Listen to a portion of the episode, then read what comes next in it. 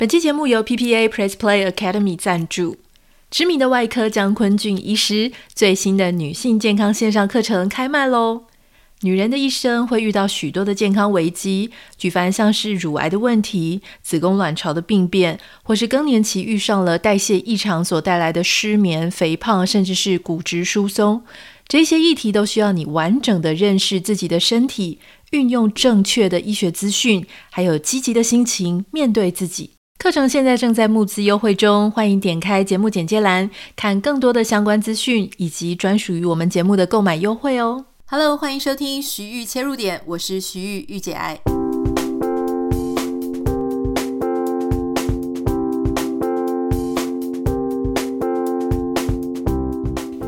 欢迎收听今天的节目，今天要跟大家来聊一个我觉得还蛮有趣的话题。前一阵子，你可能有看到很多网红在那边吵来吵去，说谁卖的是淘宝货，谁卖的又不是淘宝货。那其实我们今天想要来跟大家聊的就是关于品牌产品跟贴牌产品，并不是要从非常表面上就跟你讲说啊哪一个好，哪一个不好哈。主要是这一阵子有一位网友他写了一个讯息，那。他写的讯息的问题跟我最近遇到的一个邀约蛮像的，所以来跟大家分享一下哈。他说：“你好，我是 Podcast 的听众哈。”呃，年初我透过朋友的介绍到某一个 KOL 所创立的公司上班。那个 KOL 他在卖香氛类的物品，他们的官网、Instagram、YouTube 都经营得很不错，整体给人很有质感而且疗愈的氛围。但是后续我因为他的这个老板的情绪不稳就离职了。那任职的时间算是蛮短暂，但是已经大致了解公司的营运方式。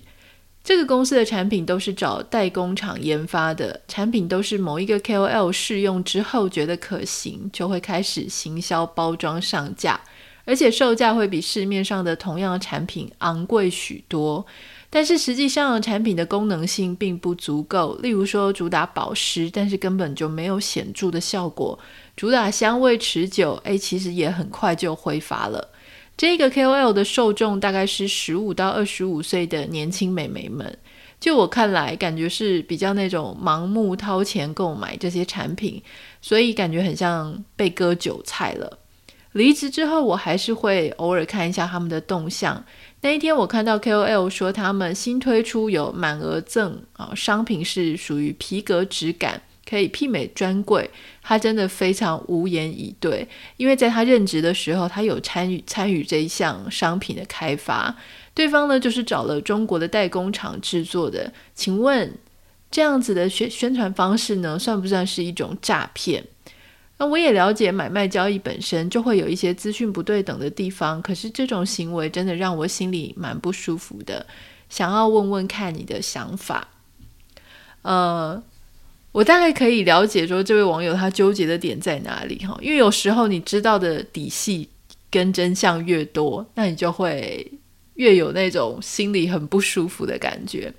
事实上呢，在做我们这一行啊，我常常都会收到一些代工厂的邀约，例如说他是做啊，可能是台湾某一个呃保养品工厂，那这个工厂你可能。他也没有名字，但是他就是会跟你讲说，他帮很多品牌都做代工。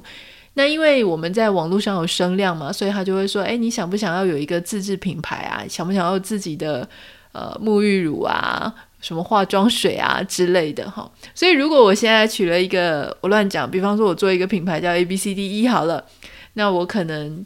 就会变成有我的 A B C D E 品牌的洗发精、沐浴乳，然后化妆水等等的。但事实上呢，他会帮我做，他一定也会帮别人做嘛。所以很有可能我这个 A B C D E 跟其他 K O L 所推出来的产品是一模一样的，只有包装上品牌名称或是我自己设计外观的制作、瓶身感觉不一样，但其实内容物是一样的。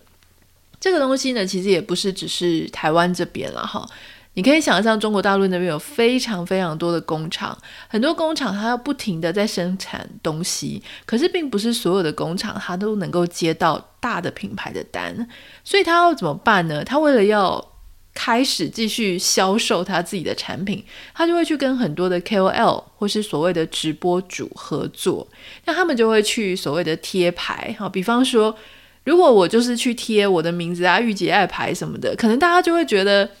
嗯，好像你也不是这个方面的专家哈。例如说，我贴了一个什么生发水的牌子，人家就会说：“诶，你跟这个东西好像关联性不高。”所以有可能我就故意去用一个跟我完全无关的名称哦，去取一个名字。但这个名字呢，啊、比方说，好叫做呃黑黑黑黑晶晶，我不知道我为什么头脑突然冒出这个名字啊。好，我们就叫黑晶晶好了。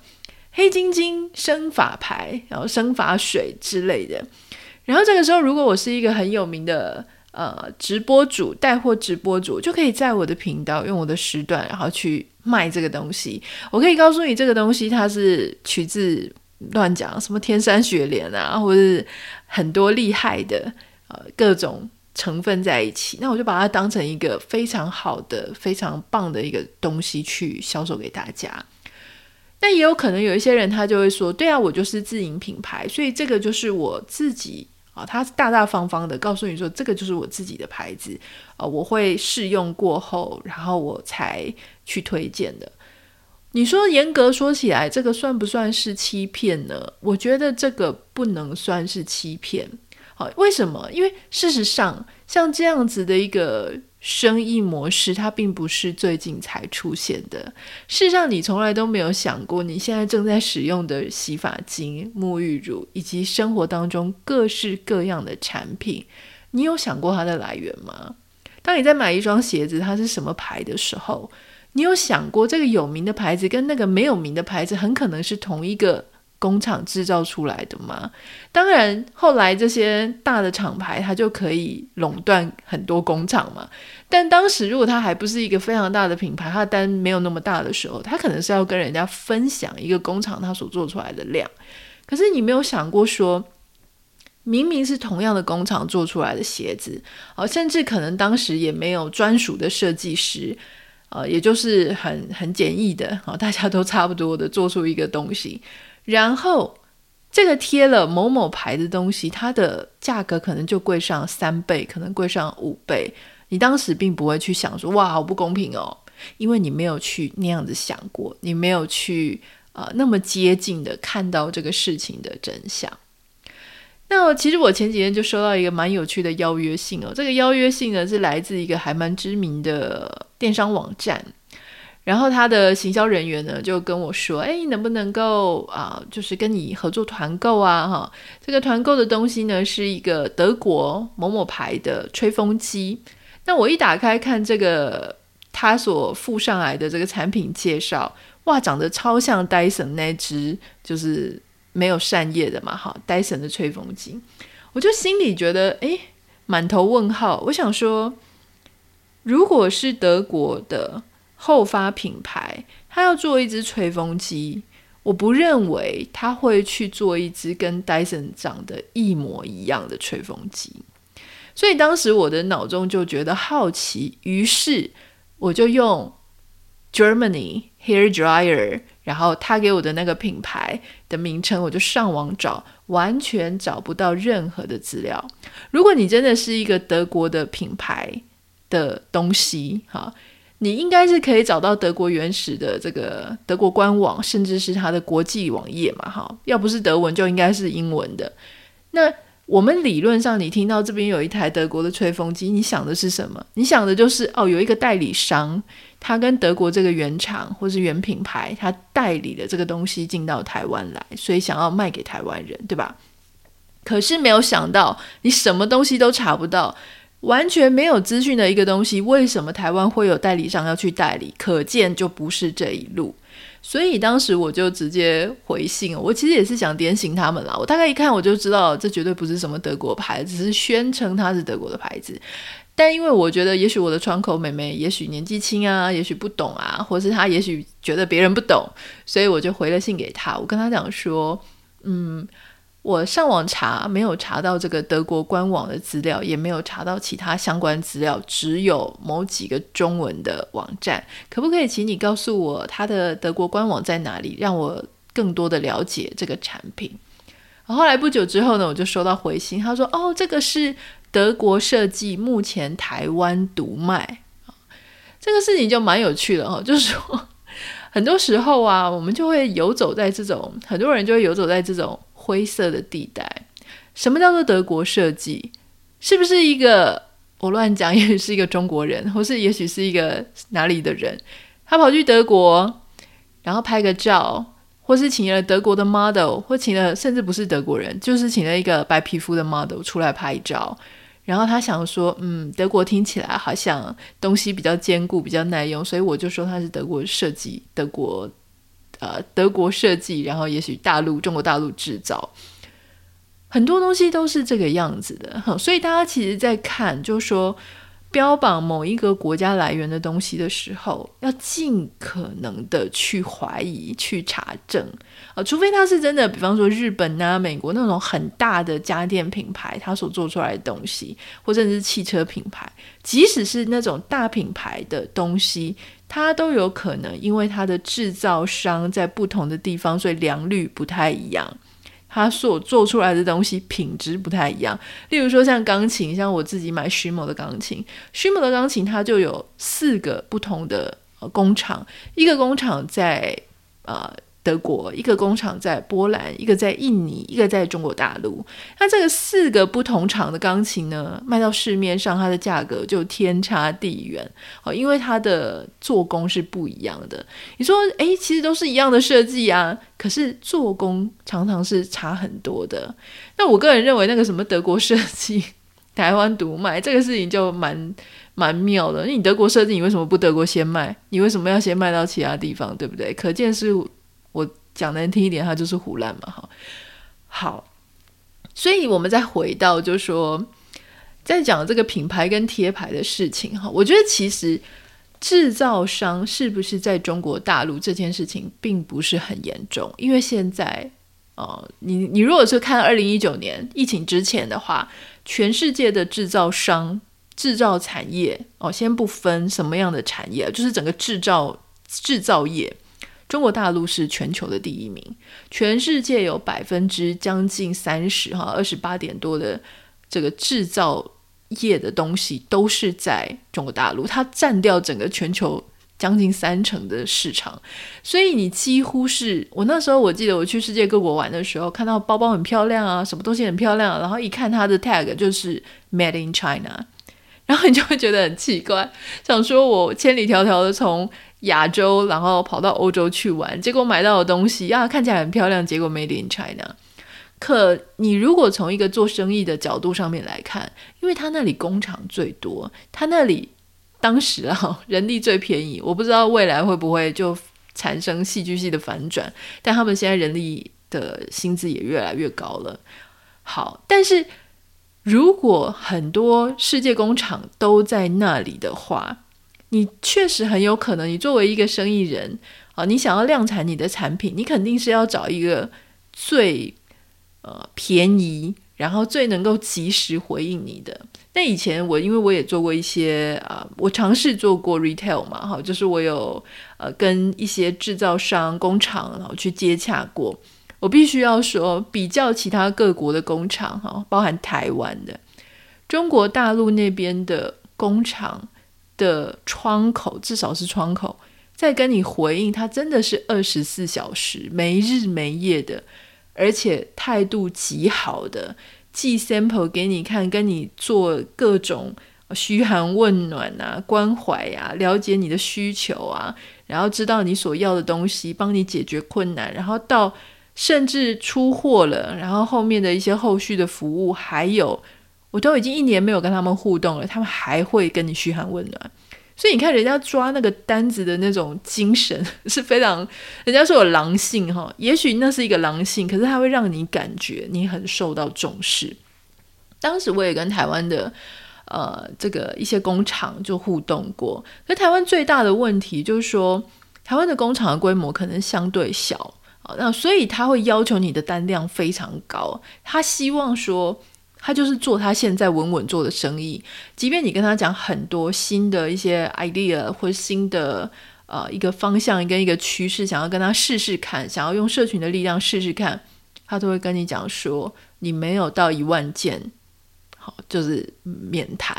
可是，一万件对我们来说是非常沉重的压力啊！哈，所以如果说你是说一千件啊，或者是说五百件，我觉得也许我们还可以来试试看。可是，一开口就是一万件，否则免谈的时候，我觉得你会吓退，你这个门槛太高，你会吓退很多想要尝试做这件事情的人了。哈，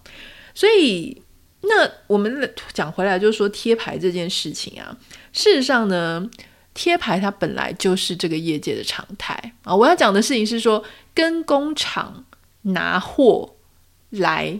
做自己的 marketing，做自己的品牌，消费出去这个流程，它是一个常态。但是所谓的贴牌，它是一个非常刚刚讲的是非常广义的名词。贴牌它还分成两种哈，就说找人代工的话，分成两种。第一种呢，就是原本的品牌。他出设计，然后他出各种就是一些想法，他只是找一个代工厂去帮他执行。好，所以所有的技术开发设计都是原本这个品牌，好，它非常的呃，就是它有主导性，他只是找了一间呃做起来品质不错的工厂帮他做加工生产。可另外一种，好，就是说。这个品牌它是空的，它是没有设计也没有技术，所以他就是让这个他去找找哪一间工厂能够做出他想要卖的东西，然后压他的 logo，压他的品牌上去，然后这个品牌呢，所谓的品牌，它只负责包装跟行销，然后销售、寄货等等的。所以在这样子的方向上，你就会发现这两种是很大的差别。第一种，它是品牌，它可能第一个它的量一定是比较大，所以它可以叫客制化的，叫工厂要照着它所需要的东西去做。那在这个打磨的过程当中，其实不只是品牌受益了，品牌可以得到客制化的产品，同时这个工厂它也可以学习到新的技术、新的想法。所以你常常会看到说，某一些它跟某 A 厂牌啊合作过的工厂，后来他们因故没有再继续合作了。可这个工厂可以做出跟 A 媲美的东西，他甚至可能就发给别人做了，就是他找其他帮他做品牌的，甚至他自己就做品牌了。哦，所以你常会看到有一些呃这个技术的。转移跟流动的，其实它是非常普遍的啊。不管是你说服装啊、手机啊，哈这些东西，这些贴牌，或是这些找代工的这些方式呢，其实都在我们的生活当中。那刚刚这个网友他很纠结的一点，就是说 这个价格也是比外面的价格哈高了很多倍。事实上，这个就是品牌的价值了哈。讲到这里呢，我想要就跟大家分享一下，就说我以前在还不是呃做个人品牌的时候，我其实就是在公司里面负责 marketing，负责品牌，也就是说，我是负责发预算跟规划预算给网红的人。好，所以这也是为什么我当时一开始做这一行的时候，我就很了解说我要怎么样去讲报价，怎么样去写提案等等的。好。当时我就觉得很讶异，因为我看到一个布洛克，那个年代是布洛克嘛，哈，布洛克呢，他一篇文章居然要求要七万呢，那其他人都是一两万，而且七万那个人我其实也没听过，但是我后来去看了一下，哦，他好像流量还不错，当时我就非常的讶异哦，就是在我，我记得我这个问题就困扰了我好多天，我就想说，为什么，为什么他敢报出七万呢？不止他哦，当时还有另外一个比较有名的哦，他是所谓的八万吧，还是我忘了？当时他是八万，就想说，为什么有些人值七万、八万，有些人只值五千、一万，甚至是以字数在计费的？后来我想清楚了，就是因为他是他。因为他就是那个品牌，很多人他就是要认那个品牌，不只是因为他的粉丝比较多，而是因为哦，这个东西被他用了，哦，这个东西被他穿了，那他有粉丝，粉丝会认他。你说所有的粉丝啊，所有的 KOL 可能常常都在推同一种团购的东西，可是你看到其他人在卖的时候，你可能就没有心动的感觉，甚至你根本就不会注意。但是你遇到你喜欢的 KOL，他穿了，他用了，哎，你就觉得哇，对，那个东西上面写了我的名字，你就会比较相信，也比较信赖。所以这个是所谓的品牌的力量，而我们很多人其实是有所谓的品牌忠诚度的。对个人品牌来说是这样，你在保养品上面也是这样的哈。像我自己就我自己偏好的品牌，那以前不是很明显，但是我觉得年纪越大越明显，因为你想要尝试的那种，我觉得你想要尝试的心情跟欲望就会大大的减低，因为你已经。太常遇到那种啊，你想要尝鲜，买了一个新的保养品、新的化妆水、新的乳液啊，结果味道不 OK，使用起来不 OK，各种不 OK。这个时候你就会慢慢的发现，诶，某一个牌子它所做出来的产品，它所做出来的东西，好像我都蛮喜欢的。例如说，它的气味比较天然，比较精油的味道我很喜欢，或者它的效果呢就是很温和，或它的瓶身啊，就是看起来很有质感。所以，我们慢慢的、慢慢的，这种越来越向品牌效忠的这种心情哦，我觉得它会更加的固着。好，所以品牌它就是有它这样子独特的魅力跟独特的一个价值的效果。换句话说，今天有一个品牌、特定品牌的东西，它的价位比较高，其实这个是合理的。很多人他买的时候呢，他是。他不是因为说哦，我越买越便宜的我越 OK，他会认品牌，因为这个品牌他愿意出这个东西啊。如果个人品牌就是他愿意推荐这个东西，表示这个东西应该品质上是相对比较没有问题的。我觉得这就是很多时候是品牌的价值。当然还有很多品牌它有炫耀的这种呃价值嘛，好，比方说很多人明明白色的呃棒球帽。就都一样，可是有些人他就要去买呃什么巴黎世家啊，或者他就是要去买某一个特殊的品牌的棒球帽，就是因为它戴起来哇，让你觉得说我戴的是不一样的，是那种高端奢侈品牌的帽子，然后它看起来就比较昂贵。但事实上，你讲白了，它就是一顶白色的棒球帽，不是吗？好，所以。简单讲了，就说，老实说，你如果是一个看价钱觉得应该品质会好的，这倒也是不一定。好，虽然我们说品牌有品牌的价值，可是如果你觉得哇，一定是比较贵的东西就比较好用，嗯，我倒也不这么觉得。我其实也用过很多，呃，还好，这都是大部分都是那种厂商提供、公关厂商提供给我的哈，就他在外面卖真的超级贵的。可是我用起来，我就觉得，嗯，真的是收收，我都舍不得叫大家去买哈。所以老实说，大家如果呃很认真的在 follow 我的推荐或是脸书的发文的时候，大家也可以从我的语气当中可以去了解到，说我对这个东西呢，到底是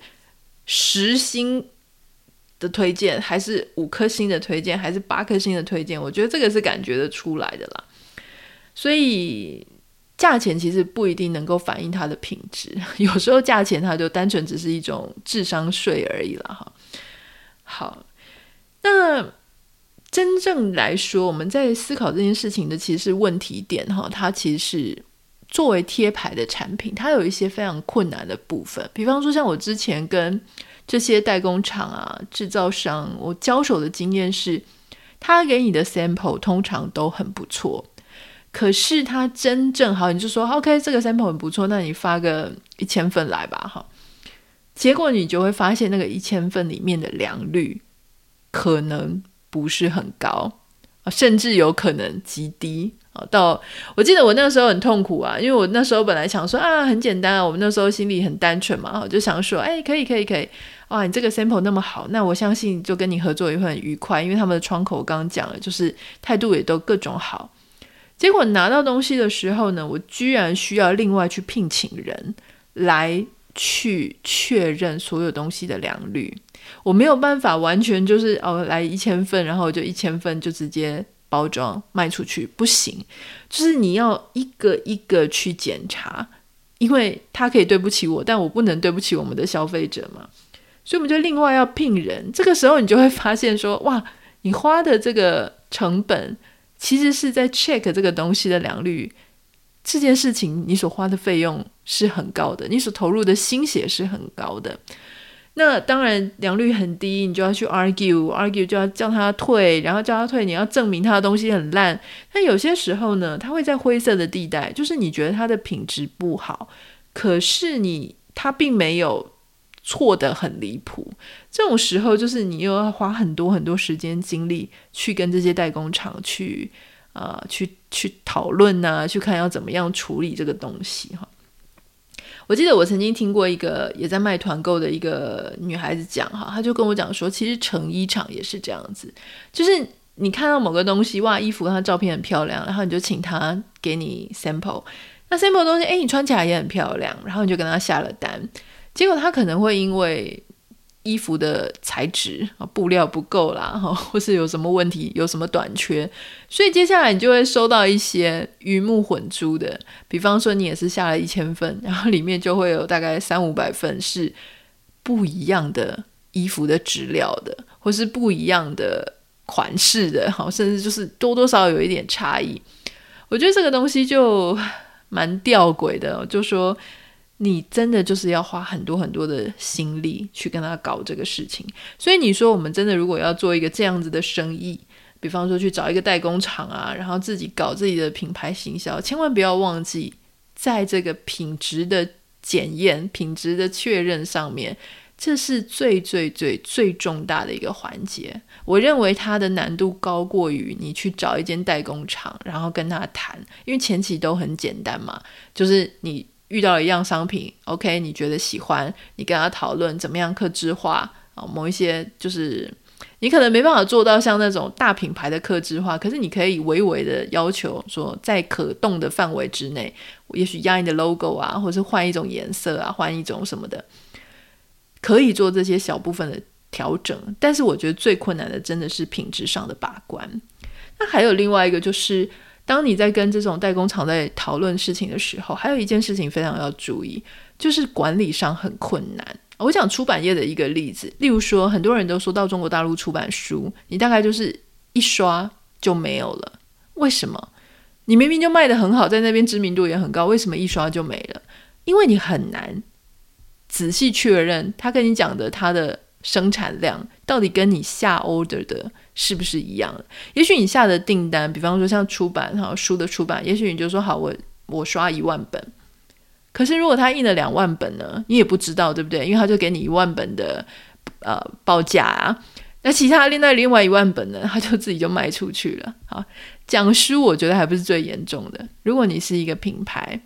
你就跟他订了，好，例如说订了一千份或者一万份，结果诶，他看你这个东西不错，他觉得如果我诶。把这些东西也私下用其他的管道流出去啊，那是不是你就不知道这个东西？你就不知道说啊，原来你里面还有一些产量，然后被人家拿出去在中国大陆的市场卖，或在其他世界各地卖，你就不知道了。所以在管理上面呢，确实啊，因为你的代工厂不在你身边，你没有办法二十四小时这样盯着他，所以其实会有各式各样的问题啦。回到那个网友的问题哈，就说这个事情是不是很严重呢？我认为买东西其实就是卖的人敢卖，买的人开心，其实就没有太大的问题。真正的问题是说，你是不是在这个买卖的过程当中有欺骗的成分？好，当然如果说他说呃。主打保湿效果啊，怎么样又怎么样？结果没有，或是主打一些香味持久却不持久，我觉得这就是欺骗，这个是不 OK 的。但我觉得如果是价钱，真的是呃两个人合意就可以，两方合意就可以了。那像我刚刚讲的说，说是什么德国设计啊，然后什么台湾独卖，我觉得这个东西这个借口就很瞎了哈。所以当然，我觉得这个东西就是因为我们在。